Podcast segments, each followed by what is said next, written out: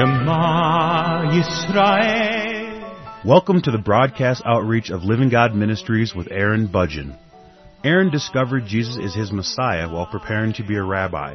He now teaches for several organizations and is the teaching pastor for Living God Ministries.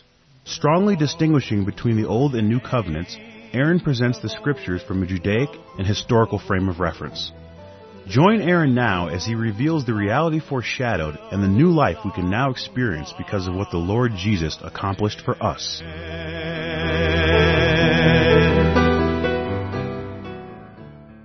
I'm presenting a series of programs on the subject of tithing, and today's program is a continuation of the previous broadcast.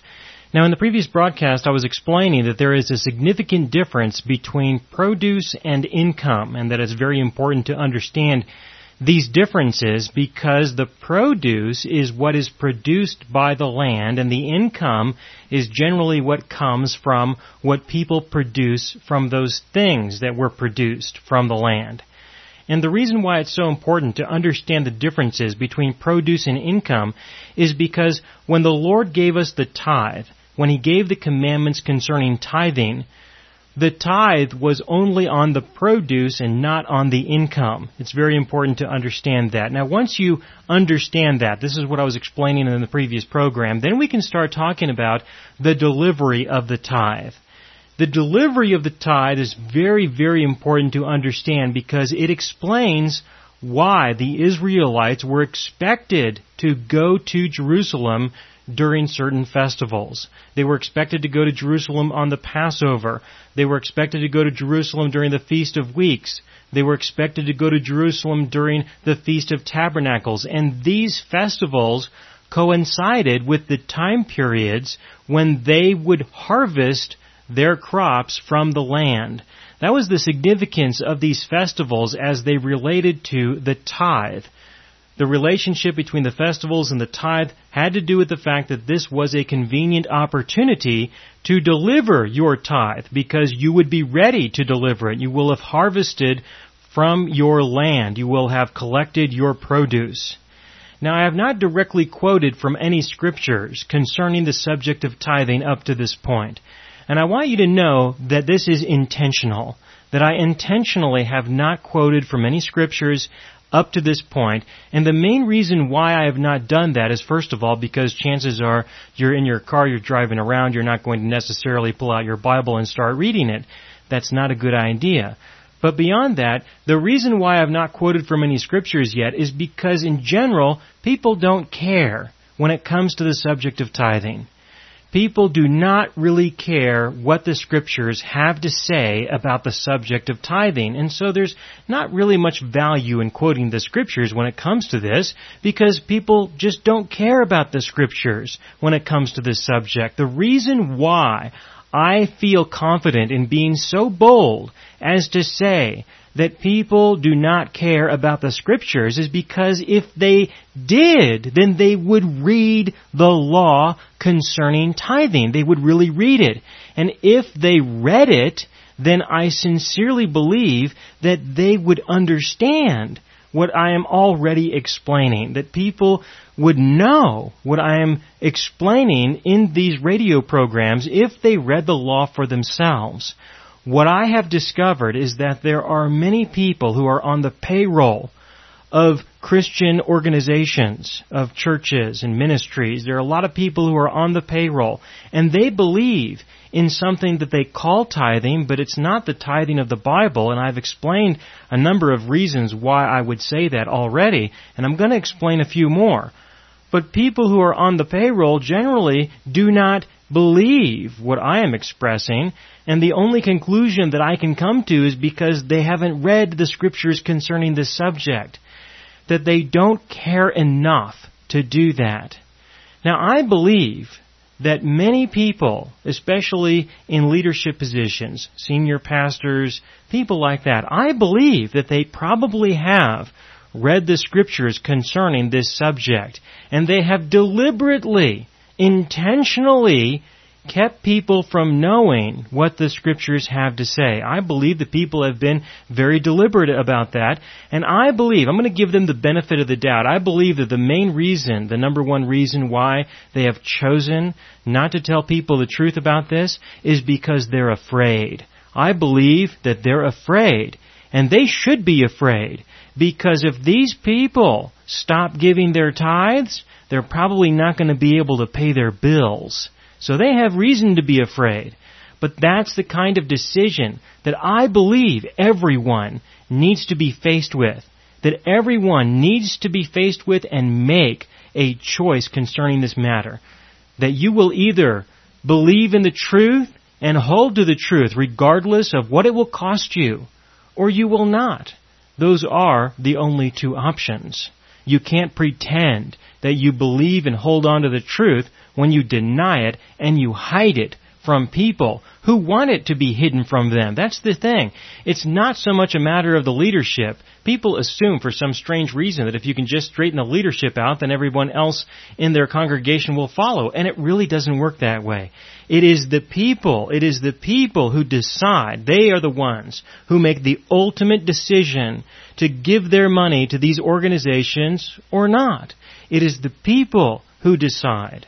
And so I believe that the people need to be informed, and the people need to read the scriptures, and the people need to be told that there is something about this subject in the law and that it's very clear, and they need to read it for themselves. They need to assume personal responsibility for themselves and for their own faith.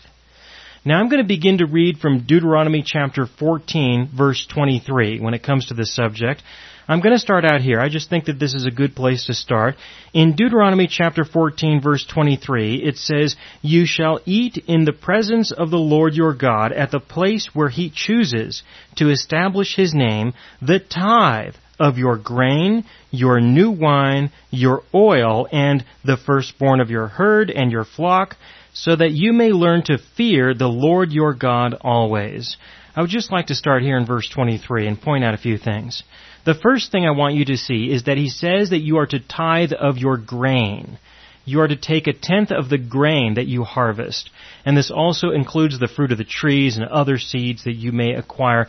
You are to take of your grain and a tenth of it, and that is to be delivered. He also says new wine. He speaks of wine. Now, wine is not something that is produced in the context of income. It is still something that is part of produce, even though it is manufactured in a certain way after it has been harvested. That's correct. In an earlier program, I gave an example of a loaf of bread that you would tithe on the grain, but if you use the grain to make bread, you don't tithe again on the bread that you made. That has to do with income when you sell it or you trade it for something else. When it comes to wine, wine is not something that is intentionally manufactured in the same way as a loaf of bread.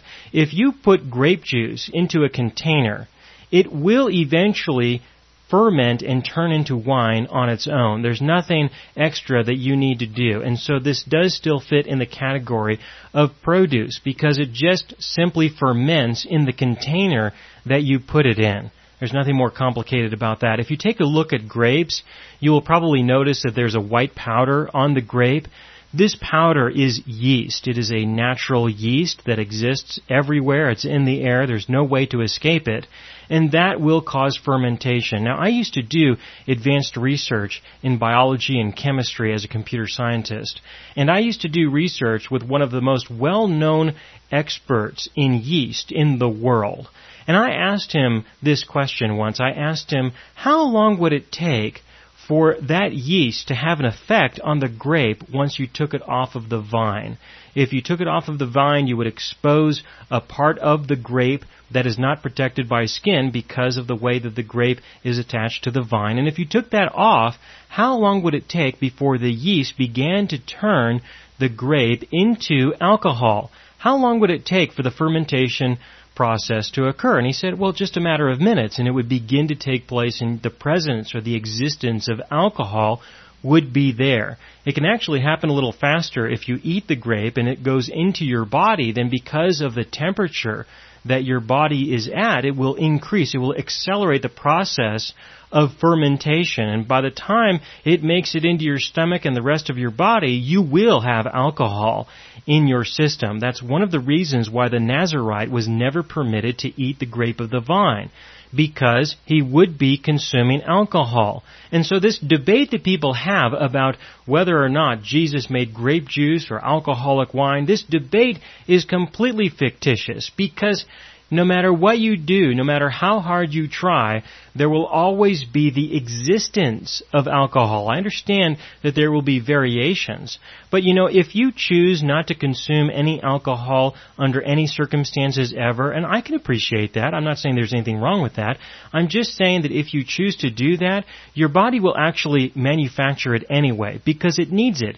It needs it for certain metabolic processes. And so I realize that this debate about alcohol is very important to a lot of people, but to me it's just not that important because I understand the chemistry associated with this subject. Now, of course, if that doesn't disturb you, keep listening. I've got another verse I'm going to read you in just a moment about this subject, and I think you'll find it quite interesting, to say the least, when it comes to the subject of alcohol, especially in the way that it relates to tithing. Now continuing in verse 23, this is Deuteronomy chapter 14 verse 23, he speaks of oil, and he speaks of the firstborn of the herd and the flock, but you would also deliver a tenth of your flock. Now a tenth of your flock means that you would count one animal after the next, and the tenth animal would be selected. If you had 19 animals, you would not deliver 1.9 animals. That's not how it works. You would deliver one animal. If you had 20 animals, then you would deliver two animals. And so in this sense, you are, on average, delivering less than a tenth of the animals that you have in your flock or in your herd. That's one way of recognizing that the amount that you would deliver would probably be less than a tenth of your produce. Probably be the case, but there is a lot more to say about this. First, I want to complete this issue of delivery. Just what would you deliver? Now, when it comes to agriculture and it comes to transportation, sometimes it can be difficult to transport your tithe to Jerusalem, especially if you live far away from Jerusalem. If you live in the Galilee, for example, if you live so far away that it takes you three days to travel from your home to deliver your tithe to Jerusalem, the transportation issue is going to be a serious issue. Now back then, they didn't have a rail system. They didn't have trains. You couldn't just go to the train depot and load up your stuff and have it shipped to Jerusalem. It didn't work that way transportation was a very serious matter, a very serious subject. So, what would you do if you could not move? If you simply did not have the resources to move all of your produce that you were going to tithe, and that would be a tenth of your produce, if you could not physically move it all, then what can you do? Well, there were two things that you could do. There were two possibilities. The first one is found here in Deuteronomy chapter 14. I'll refer to it first. And that is that if you were not able to deliver your tithe, then according to verse 25 it says, Then you shall exchange it for money and bind the money in your hand and go to the place which the Lord your God chooses. So if you are unable to deliver it, then you can sell it, you can exchange it for money. And what was this money? The money was silver. That's the word that's used here. It is silver that you are to acquire in exchange for your produce. This silver would have already been taxed when it was mined. And so there's no need to try to calculate what you would tithe on the trade of the silver in order to trade it for this other produce. That's not how things worked you would exchange it for silver and then you could deliver it. Now let me read verse 24 and then verse 25 again and I think you'll see the whole picture. In Deuteronomy chapter 14 verse 24 it says, If the distance is so great for you that you are not able to bring the tithe, since the place where the Lord your God chooses to set his name is too far away from you, when the Lord your God blesses you, then you shall exchange it for money and bind the money in your hand and go to the place which the Lord your God chooses. So you could exchange it for silver and then bring the silver. That was one way that you could handle it. The other way that you can handle it is described in Deuteronomy chapter 12. Go back two chapters. In Deuteronomy chapter 12 verse 21, it says, If the place which the Lord your God chooses to put his name is too far from you, then you may slaughter of your herd and flock which the Lord has given you as I have commanded you, and you may eat within your gates whatever you desire. Now that is if it's too far in the sense you cannot deliver it. It's a delivery problem. It's a transportation problem. So those were the two options. You could either sell it and bring the money, or you could consume a large part of it. Now you still had to go to Jerusalem. Just because you're too far doesn't mean you're not supposed to be there. It just means it's going to take you longer to get there.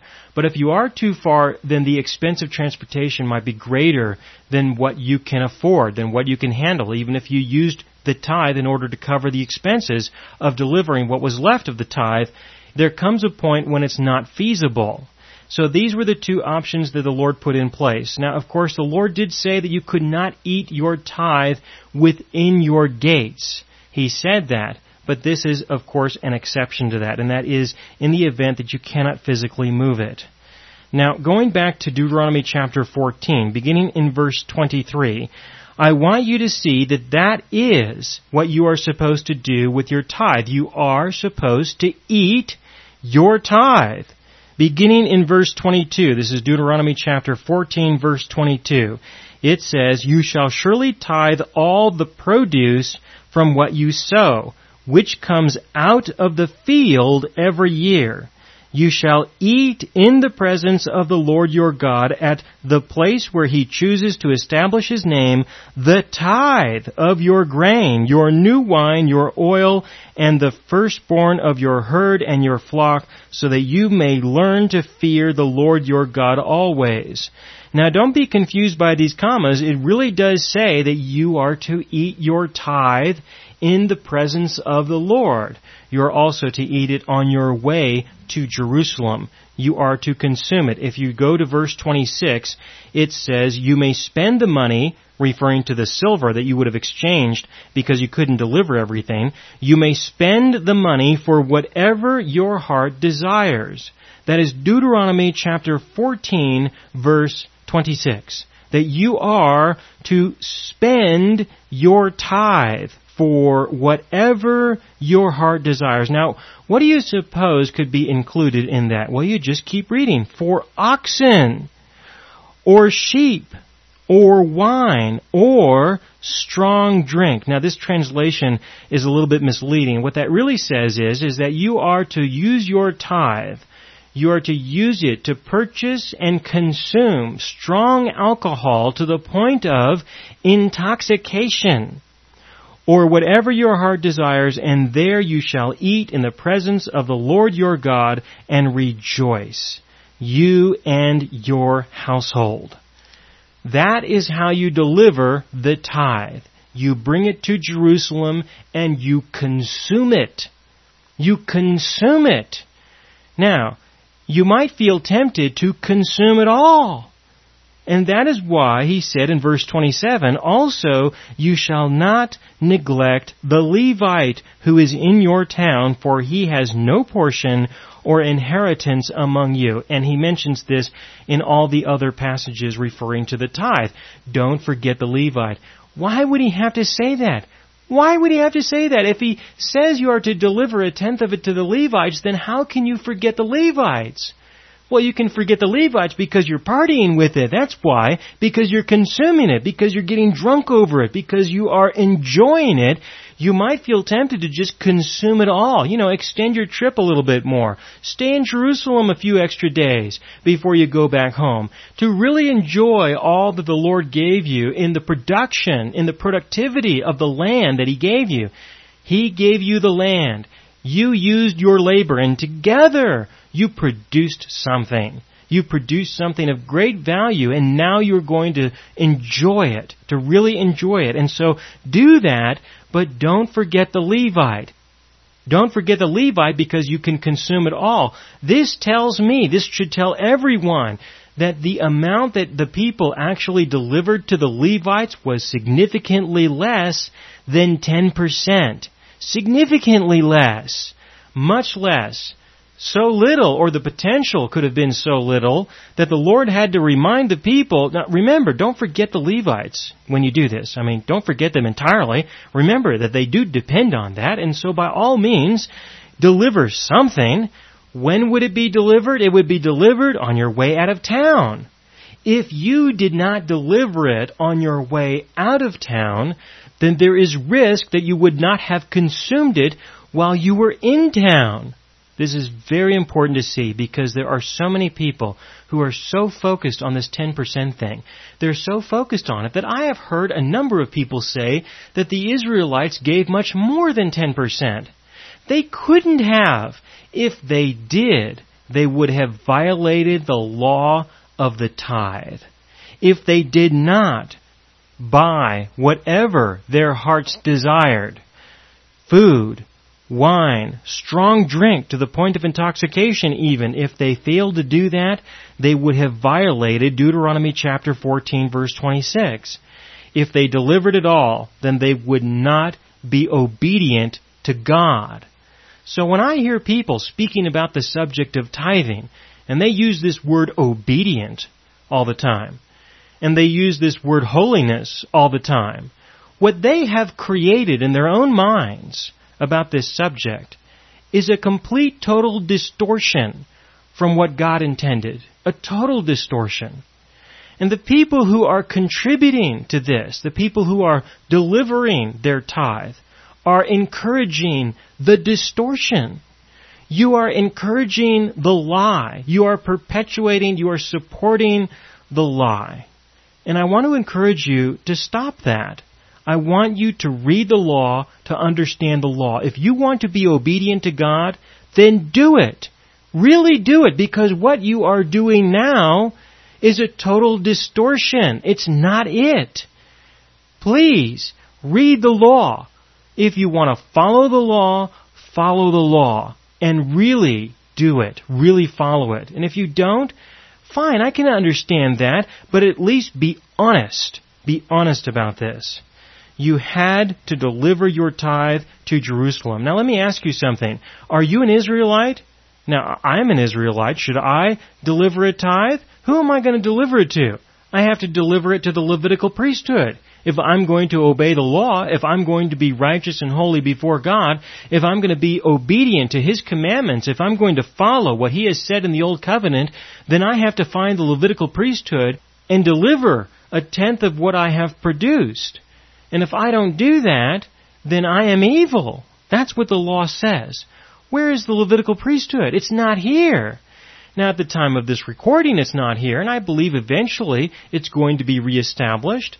It will be reestablished in Israel, and you can get on a plane and you can fly out there and you can make a delivery of your tithe to the Levitical priesthood that gets reestablished there at the temple. You can do that. I'm sure that they would welcome your contribution towards that. But that has nothing to do with the new covenant. It has nothing to do with the Lord Jesus at all.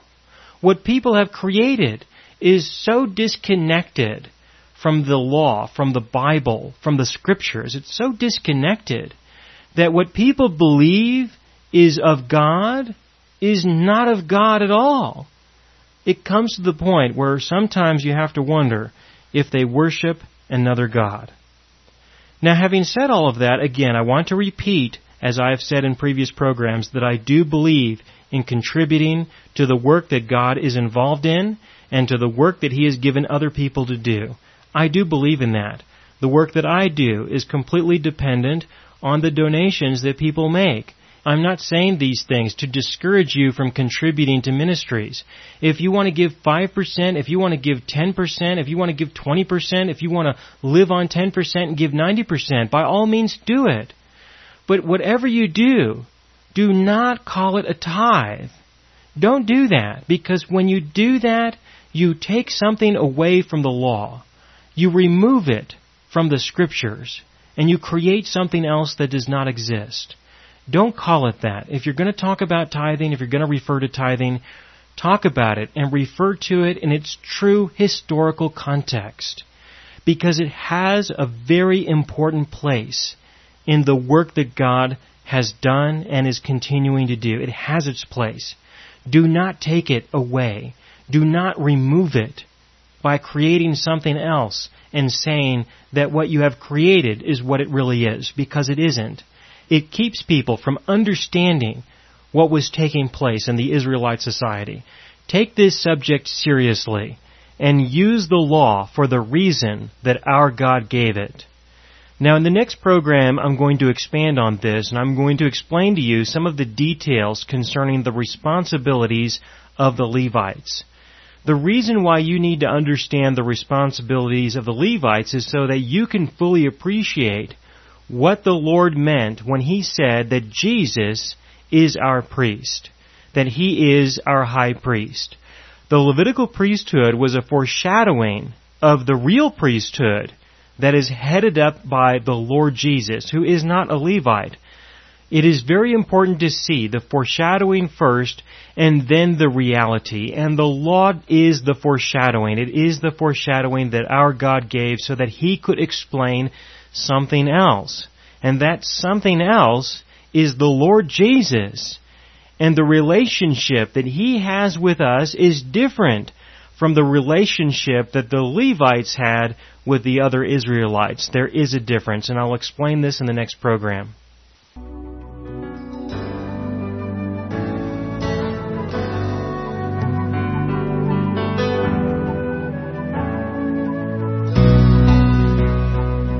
You have been listening to the broadcast outreach of Living God Ministries. You can hear all of our programs for free through our radio archive at livinggodministries.net. That is, livinggodministries.net. Do help us develop new radio programs and continue broadcasting on this and other radio stations. Send your contributions to Living God Ministries, P.O. Box 38353, Colorado Springs, Colorado 80937 or use the donation link on our website livinggodministries.net. That is livinggodministries.net.